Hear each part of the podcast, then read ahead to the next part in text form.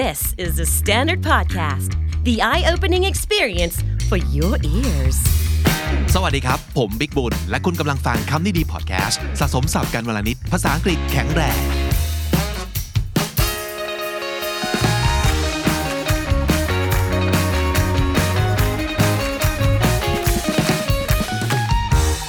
คุณผู้ฟังครับ episode นี้จะเป็นเรื่องของฟังดูแล้วอาจจะแบบอักษรศาสตร์มากๆ แต่มันไม่ได้เป็นสิ่งที่มันไกลตัวหรือว่ายากขนาดนั้นในเชิงภาษา เพราะว่าสิ่งเหล่านี้อยู่ในภาษาที่เราได้ยินอยู่ทุกทุกวันอยู่แล้ว ไม่ว่าจะเป็นภาษาไทยหรือภาษาอังกฤษ และผมก็เชื่อว่าในทุกภาษามันจะมีองค์ประกอบเหล่านี้ อยู่เช่นเดียวกัน วันนี้เราพูดถึงเรื่องของ figure of speech คาว่า figure of speech มันคืออะไร พูดง่ายๆ ก็คือการที่เราไม่พูดอะไรตรงไปตรงมา เช่น ซึ่งจริงๆ คนเราก็ไม่ได้พูดตรงไปตรงมาตลอดเวลา เช่น ฉันกินข้าว ฉันเดินไปทำงาน วันนี้ร้อนจัง เราไม่ได้พูดอะไรตรงไปตรงมา แบบนี้ตลอดเวลา เพราะว่าอะไร เพราะว่าเราเป็นมนุษย์ และมนุษย์เป็นสัตว์ที่ยังไงครับ สร้างสรรค์ creative และขี้เบื่อ เราไม่อยากจะพูดอะไรเดิมๆซ้ำๆเราอยากสื่อสารนอกจากตรงกับที่เราต้องการแล้วเนี่ยเราอยากสื่อสารอย่างมีรสชาติ มีความแซบในการใช้ภาษานะครับ เพราะฉะนั้นสิ่งเหล่านี้จึงเกิดขึ้น อาจจะพูดได้ว่ามันเป็นเครื่องมือทางวรรณกรรมทางภาษาก็ว่าได้นะครับ ก็คือเราจะมีการเปรียบเทียบเปรียบเปรย พูดอะไรเป็นสมบัติสำนวน มีโวหารต่างๆ แปลกๆ ที่น่าสนใจ วันนี้เราจะมาดูกันครับว่า ในภาษาทั้งไทยและอังกฤษนะครับเน้นภาษาอังกฤษแล้วกันนะครับว่า โวหารเหล่านี้เครื่องมือทางวรรณกรรมเหล่านี้มีอะไรที่เราเอาไปใช้ได้บ้าง ผมเชื่อว่าหลาย ๆ อันเนี่ย ดีไม่ดีเราใช้อยู่แล้วโดยที่ไม่รู้ตัวนะครับแต่ว่าบางทีเราลืม เช่น เราต้องการจะทำ presentation เราต้องการจะออกไปพูดหน้าชั้น ต้องการจะออกไปนำเสนองาน ต้องการจะไปจีบใครสักคนหนึ่งนะครับหรือว่าต้องการไปพูดคุยเล่าเรื่องของเรา ที่เราอาจจะเล่ามาแล้วแบบเป็นร้อยครั้ง แต่รู้สึกว่ามันยังเป็นเรื่องที่สนุกอยู่ แต่ยังไม่อยากเล่าเดิมๆแล้วทำยังไงที่จะใส่สีสัน และรสชาติลงไปในภาษา และการเล่าเรื่องของคุณได้บ้าง ลองใช้เครื่องมือ 20 อย่างนี้ดูครับ อันที่หนึ่งมันคืออุปมาอุปไมยในภาษาไทยนะครับภาษาอังกฤษคือ simile simile s i m i l e อ่านว่า simile นะครับ มันคือการเปรียบเทียบเปรียบเปรย อุปมาอุปไมยคือเปรียบเทียบเปรียบเปรย ดังเช่นราวกับต่างๆนะครับ เพราะฉะนั้นในภาษาอังกฤษเนี่ยก็อาจจะเคยได้ยินประมาณว่า Robert was white as a sheet after he walked out of the horror movie หลังจากที่ไปดูหนังสยองขวัญแล้วโรเบิร์ตเดินออกมาจากโรง ซีดราวกับชีต ชีตในที่นี้อาจจะเป็นกระดาษก็ได้ผ้าปูที่นอนต่างๆ คือ ขาวซีดเป็นกระดาษเลยนะครับ white as a sheet ถ้าเกิดเราจะบอกว่าโรเบิร์ตเดินออกมาจากหนังสยองขวัญแล้วก็หน้าซีดจบ มันก็ไม่แซบเท่าซีดราวกับอะไรถูกไหมครับเนี่ยในภาษาอังกฤษก็จะมีว่า white as a sheet เอาไว้ใช้ได้นะครับ หรือว่า this is light as a feather this is light as a feather light แปลว่าเบา เบาแค่ไหน เติมสีสัน เติมภาพที่มันชัดลงไป เบาราวกับขนนก light as a feather นะครับ she's as cold as ice she's as cold as ice เธอนั้นเย็นชาราวกับน้ำแข็งเลยทีเดียวกลัวไม่รู้ว่าเย็นแค่ไหน และไม่รู้ว่าเย็นชาแค่ไหน เย็นชาราวกับน้ำแข็ง as cold as ice หรือว่า he runs like the wind อันนี้ได้ยินบ่อยมากเลยนะครับ วิ่งเร็วราวกับพายุ ในภาษาอังกฤษใช้คาว่าราวกับลมนะครับ She's, she, he runs like the wind วิ่งเร็วราวกับลมพัดเลยทีเดียวนะครับ last night I slept like a baby last night I slept like a baby เมื่อคืนเนอะโอ้นอนหลับปุ๋ยเป็นเด็กทารกไปเลย ก็แปลว่า หลับไม่รู้เรื่อง หลับอุตุ หลับยาว หลับ ดีหลับไม่ฝันเลยนะครับ เป็นการนอนคุณภาพมากๆ slept like a baby เหล่านี้เรียกว่า simile หรือว่าอุปมา อุปไมยคล้ายๆกับ simile คือ metaphor metaphor ภาษาไทยน่าจะใช้ศัพท์บัญญัติว่าอุปลักษณ์ มันต่างยังไง อุปมาอุปไมยเนี่ยมันคือจุดจุดจุดราวกับอะไร จุดจุดจุดเหมือนกับอะไร เห็นได้ชัดเจนว่าสองอย่างเนี้ยมันถูกเปรียบเทียบกันนะครับ แต่อุปลักษณ์ มันคือการใช้คำแทนเข้าไปเลยนะครับ เช่น the world's a stage the world's a stage โลกนี้คือเวที เราไม่บอกว่าเหมือนนะ ไม่บอกว่าเรากับแต่ว่าโลกนี้คือเวที โลกนี้คือละครนั่นเอง โลกคือละครคือ the world's a stage นะครับ falling in love คำว่า fall in love ก็เป็น metaphor อย่างหนึ่ง เพราะว่าอะไร เพราะจริงๆ แล้วการตกหลุมรักเนี่ยมันเป็นสำนวนถูกไหมครับ มันคือสำนวนเราไม่ได้เดินแล้วตกลงไปในหลุม ซึ่งมีความรักอยู่ในนั้นจริง ๆ แต่มันเป็นการใช้ metaphor ว่าเราตกลงไปในหลุม ซึ่งเป็นหลุมรัก อืม metaphor คือหลุมรักและกิริยาของการตกลงไปในนั้นเนี่ยเรียกว่าเมตาฟอร์หรือว่า climbing the ladder of success ปีนบันไดสู่ความสำเร็จ เราไม่ได้บอกว่าการที่เราพยายามประสบความสำเร็จ มันเหมือนกับเราปีนบันได ถ้าอย่างนั้นนะมันคือการเปรียบเปรยนะครับ แต่เราบอกไปเลยว่า climbing the ladder of success ตอนนี้ทุกคนกำลังไต่เต้าสู่ความสำเร็จ ปีนบันไดสู่ความสำเร็จกันอยู่ time is money เวลาเป็นเงินเป็นทอง แทนค่าลงไปเลย ไม่ได้บอกว่าเวลาเหมือนเงินทอง แต่เวลาเป็นเงินเป็นทองนี่คือความแตกต่าง metaphor คือแทนลงไปเลยนะครับ หรือว่า his words cut deeper than a knife คำพูดของเขาเนี่ยมันบาดลึกเป็นมีดเลย ยิ่งกว่ามีดนะครับคำพูดเขาบาดลึกยิ่งกว่ามีดซะอีกนะครับนี่ก็คือเป็น metaphor อย่างหนึ่ง หรือว่า she was fishing for compliments สำนวนนี้แปลว่าพยายามพูดให้คนชม เช่น โห วันนี้รู้สึกว่าอ้วนมากเลย เราพูดอย่างเงี้ยเพื่อให้คนบอกว่า เออไม่จริงหรอก วันนี้เธอผอมจะตาย นี่คือการ fish for compliment ซึ่งคาว่า fish ในที่นี้มันคือการตกปลาใช่ไหมครับ เราไม่ได้ตกปลาจริงๆอะ่ะแต่ว่ามันคือการใช้สำนวนนี้เพื่อแปลว่าการพยายามพูดให้คนชม การพูดถ่อมตัวให้คนชมเรา นั่นคือ to fish for compliments นะครับ นี่คือสิ่งที่เรียกว่า metaphor อันที่สามคือ personification personification คำนี้มันคือมันมีคาว่า person อยู่ในนี้ ถูกไหมครับ แล้วก็ ecation เนี่ยมันก็คือการเป็นคำนามใช่ไหมครับ personification ภาษาไทยใช้ว่าบุคลาธิฐานครับคุณไหมถ้าเคยเรียนในภาษาไทยมา เราจะรู้ว่ามันมีคำว่าบุคลาธิฐานมันคือ โวหารหรือสำนวนที่อะไรครับ ที่ treat สิ่งที่ไม่มีชีวิต ให้กลายเป็นสิ่งมีชีวิต การทำให้อะไรสักอย่างเป็น person เราถึงเรียกว่า personification นะครับ เป็น figure of speech in which an inanimate object or abstraction is endowed with human qualities or abilities เขาว่า inanimate object แปลว่า สิ่งของสิ่งไม่มีชีวิตทั้งหลาย inanimate object นะครับ ก็คือการใช้ verb หรือคุณสมบัติของคนใส่ลงไปในสิ่งของง่ายๆ เช่นเขาว่า the night is crawling slowly in the night is crawling slowly in the night แน่นอนว่ามันคือมันคือสิ่งที่ไม่ใช่คนน่ะเพราะฉะนั้นมันจะทำกริยาคลานได้ไหม ไม่ได้ แต่ถ้าเกิดเราบอกว่า ราตรีนี้ราตรีนี้กำลังคืบคลานเข้ามาอย่างช้าๆ คาว่าราตรีหรือคาว่าค่ำคืนมันกลายเป็นคนไปแล้ว เพราะว่ามันใช้เวิร์บเยี่ยงคนคนหนึ่ง ถูกไหมครับ the night is crawling slowly in หรือว่า the clouds wander in the sky the clouds wander in the sky เขาว่า wander ก็คือเออเที่ยวไปท่องไปนะครับ เดินทางไปก็คือ wander ซึ่งจริง ๆ แล้วเมฆเนี่ยมันไม่ใช่คนที่จะตั้งใจออกเดินทางไปได้ แต่ว่ามันก็แค่ มันก็แค่ถูกลมพัดไป แต่เราต้องการให้ก้อนเมฆเนี่ยมีบุคลิกของมนุษย์ เพราะฉะนั้นเราเลยใช้ verb ที่ใช้กับมนุษย์ คือ the clouds wonder อย่างนี้เป็นต้นนะครับ หรือว่า the lonely star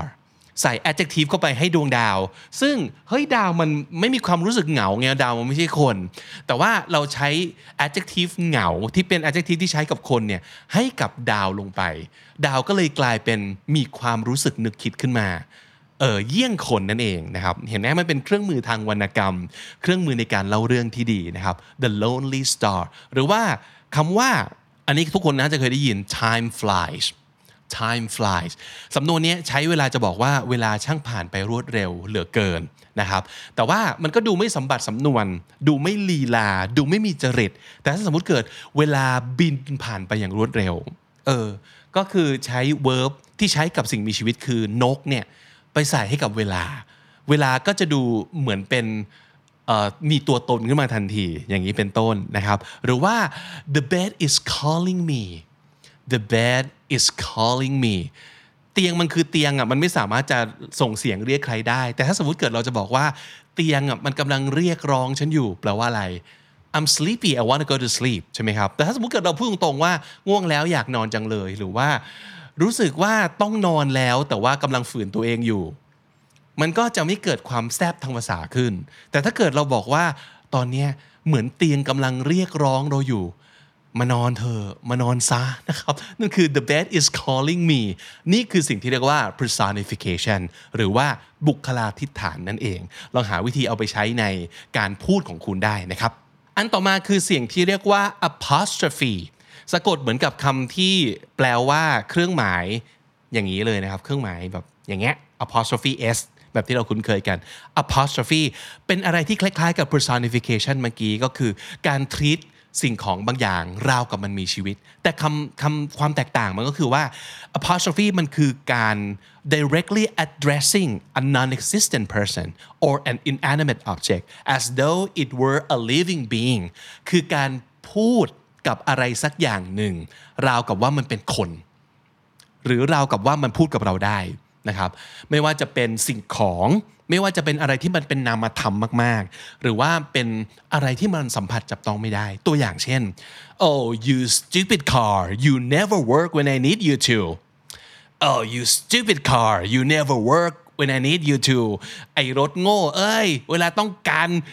ให้แกบอกว่าทำงานทำไมแกไม่เคยทำงานเลย มาพังเอาตอนที่สำคัญขนาดนี้นั่นคือ you stupid car รถไม่ได้ยินเราอยู่แล้ว แต่เราพูดกับรถเหมือนกับมันเป็นเพื่อนเรา นี่คือสิ่งที่เรียกว่า apostrophe นะครับ หรือว่า love why are you so hurtful โอ้ความรักทำไมแกถึงเป็นสิ่งที่เจ็บปวดขนาดนี้ พูดกับความรักก็ได้เหรอ เออ มันเป็นสิ่งที่นำมาทำมากเลยนะ แต่ว่าเราพูดกับมันราวกับว่ามันเข้าใจเรา หรือว่า oh God this is terrible เงยหน้าขึ้นพูดกับพระเจ้าก็ได้นะครับ พระเจ้าอยู่ตรงไหนก็ไม่รู้มีตัวตนจริงหรือเปล่า ก็ไม่รู้แต่เราก็พูดกับพระเจ้าราวกับว่าเขาฟังเราอยู่นะครับ นี่คือ apostrophe อันต่อมาคือสิ่งที่ในภาษาไทยใช้สับบัญญัติว่าอติพจน์ครับ ภาษาอังกฤษเรียกว่าคำนี้อ่านว่า hyperbole ไม่ใช่ hyperbole นะครับ hyperbole hyperbole ก็คือการพูดเวอร์แปลงง่ายๆอย่างนี้เลย extravagant statement the use of exaggerated terms for the purpose of emphasis or heightened effect, exaggerate แปลว่าพูดเกินจริง ตั้งใจพูดเกินจริงด้วยวัตถุประสงค์คือการ emphasis คือการเน้นย้ำนะครับ การพูดเวอร์เพื่อย้ำ เช่น I have a ton of things to do when I get home I have a ton of things to do ก็คือมีอะไรที่ต้องทำเป็นตันเลย ภาษาไทยก็ใช้ใช่ไหมมีเยอะเป็นตันเลย มันตันหนึ่งจริงหรือเปล่า มันไม่ใช่อยู่แล้ว แต่ว่าเราต้องการย้ำว่ามันเยอะมากหรือมันหนักหนามาก เราถึงใช้คำว่า a ton นะครับนี่คือสิ่งที่เรียกว่า hyperbole นะครับอันต่อมาตรงข้ามเลย understatement hyperbole คือการพูดเวอร์เกินจริง ให้มันเยอะไว้ก่อน understatement คาว่า under ก็แปลว่าข้างใต้ ต่ำกว่า เพราะฉะนั้น statement ที่มัน under ก็แปลว่าการพูดให้น้อยกว่าความเป็นจริง ให้ดูหนักหนาน้อยกว่าความเป็นจริง เป็นต้นว่า well you could say that Babe Ruth was a decent ball player Babe Ruth นะครับเป็นตำนานคนหนึ่งของวงการเบสบอล แต่ถ้าเกิดเราจะบอกว่า well you could say that Babe Ruth was a decent ball player คาว่า decent แปลว่า พอใช้ได้ เพราะฉะนั้นนี่คือการตั้งใจพูดให้มันต่ำกว่าความเป็นจริง คล้ายๆกับจะเป็นประชดใช่ไหมว่า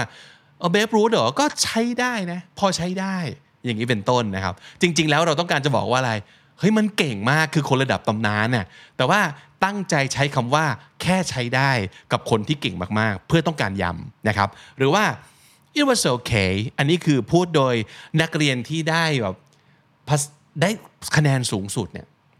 how's your score what did you get ah it was okay ก็ก็พอใช้ได้ แต่มึงได้เต็มเลยนะ อันนี้คือการ understatement คือการพูดให้น้ำหนักน้อยกว่าความเป็นจริงนะครับ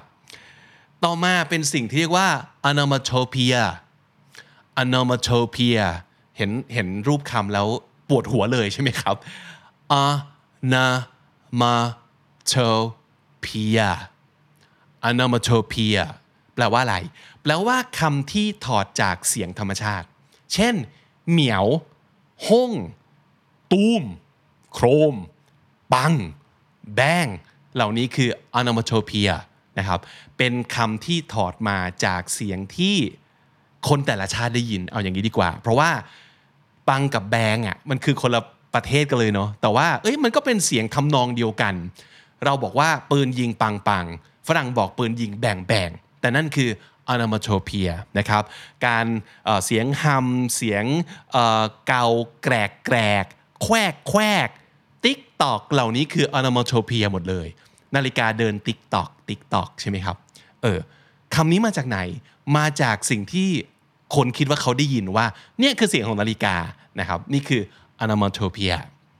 อันต่อมาคือสิ่งที่เรียกว่า pun pun P U N punแปลว่าการเล่นคำ นะครับการเล่นคำที่ว่านี้เราจะได้ยินบ่อยมากจากพวกโจ๊กวันไลเนอร์หรือว่าการเล่นสัมบัติสำนวนทั้งหลายอะตัวอย่างตัวอย่างนะครับเคยได้ยินโจ๊กประมาณนี้ไหมคือ I'm close I'm a close friends with 25 letters on the alphabet I don't know why I don't know why คือฉันไม่รู้ว่าทำไมถูกไหมแต่จริงๆ เรากำลังพูดถึงอะไร เราเป็นเพื่อนสนิทกับตัวอักษรทั้งหมดเลย 25 คำจาก 26 คำในภาษาอังกฤษ I don't know why why ในที่นี้ไม่ได้แปลว่าทำไม แต่ why ในที่นี้คือตัวอักษร why ก็คือเราสนิทกับตัวอักษร 25คำแต่เราไม่รู้จัก why เนี่ยคือพันมุกที่เล่นคำแบบนี้เนี่ยถ้าสมมุติเกิดคุณ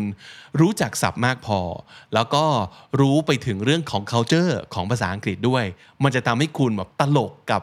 มุกอะไรพวกนี้เยอะมากเลยนะครับ เช่นหรืออีกอันหนึ่ง time flies like an arrow เมื่อกี้เราผ่านคาว่า time flies แล้วใช่ไหมก็คือเวลาผ่านไปรวดเร็ว time flies like an arrow เวลาเนี่ยมัน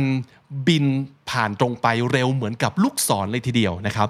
but fruit flies like a banana ใช้คาว่า flies เหมือนกัน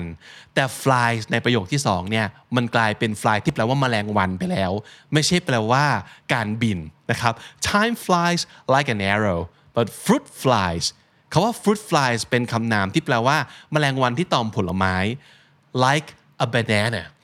คาว่า like ก็เปลี่ยน เพราะว่าประโยคแรก like มันเป็นการเปรียบเทียบ แต่ประโยคที่สอง like กลายเป็นกริยาที่แปลว่าชอบไปแล้ว เพราะฉะนั้น time flies like an arrow fruit flies like a banana คือถ้าเกิดว่าเกิดเป็นคนที่เก็ตในการเล่นคำแบบนี้ก็อาจจะมีการขำหือกันได้ หรือว่าบางคนเส้นตื้นหน่อยอาจจะขำกาขึ้นมา อะไรอย่างนี้เป็นต้นนะครับ นี่คือสิ่งที่เรียกว่า pun อันต่อมาคือสิ่งที่เรียกว่า euphemism เราคุ้นเคยอยู่แล้วเป็นการใช้คำพูดที่พยายามจะลดความรุนแรงของคำบางคำที่อาจจะบาดหรือสะเทือนความรู้สึกของคนได้ เช่นคาว่าอะไร เช่นคาว่าตายนะครับ คุณตาตายเมื่อคืนนี้ มันฟังดูแบบมันฟังดูเหมือนแบบคุณตาตายอะ เราใช้คาว่าอะไร คุณตาเสียไปเมื่อคืนนี้คำว่าเสียมันคือ euphemism ของคำว่าตาย ถูกไหมครับ หรือถึงแก่กรรมอย่างนี้เป็นต้นนั่นคือการเลี่ยงไม่พูดคำที่อาจจะรุนแรงในความรู้สึกนะครับนี่คือภาษาอังกฤษก็เหมือนกัน แทนที่จะบอกว่า he died last night ก็ใช้ว่า he passed away last night นะครับหรือเขาว่า have sex มีเพศสัมพันธ์กัน หรือว่าร่วมเพศกันมันฟังดูแบบโอ้ยมันแบบ เบาได้เบาอะมันต้องเบาๆนิดนึงนะครับฟังดูโจงครึ่มไปนิดนึง มันเห็นภาพเกินไป เพราะฉะนั้นเขาก็จะเลี่ยงแทนที่บอกว่า we had sex we had sex last night ก็บอกว่า we went all the way last night การ go all the way ก็เป็นสำนวนนะครับที่ไม่มีคำไหนหยาบคายเลย แล้วก็มันให้ความหมายว่าเราประกอบกิจกรรมจนสำเร็จ go all the way นั่นเองคือ ไม่ใช่แค่อยู่ตรงกอดจูบ แล้วก็ย้ายๆกลับบ้านไม่ but we go all the way คือประกอบกิจกรรมจนเสร็จ นั่นเอง นั่นก็คือเป็น euphemism ของเขาว่า had sex นั่นเองเป็นต้นนะครับ สุดท้ายในวันนี้นะครับ เป็นคำเป็นสิ่งที่เรียกว่า oxymoron จริง ๆคำนี้ดีเคยทำ episode oxymoron ไปแล้วนะครับ เดี๋ยวจะใส่ลิงก์ไว้ให้แล้วกันนะครับ มันคือศัพท์บัญญัติในภาษาไทยว่าปฏิพจน์ครับ ปฏิพจน์มันคืออะไร การวางสองคำที่มีความหมายตรงข้ามกันไว้ติดกัน เพื่อให้เกิดความหมายแบบใหม่ขึ้นมานะครับ เช่นคำว่า old news old news o แปลว่าเก่า แปลว่าแก่ new แปลว่าใหม่ แปลว่าข่าว old news ก็คือเป็นข่าวที่เก่าแล้ว อ่า อย่างนี้เป็นต้นคือ oxymoron หรือว่า bittersweet ความทรงจำมันช่าง bittersweet เหลือเกิน ก็คือมันมีความหวานและมีความขมอยู่ด้วยกัน เป็นความรู้สึกที่รู้สึกขมขมๆแต่ก็รู้สึกชื่นใจ เออ มันมีสองความรู้สึกที่ปนกันอยู่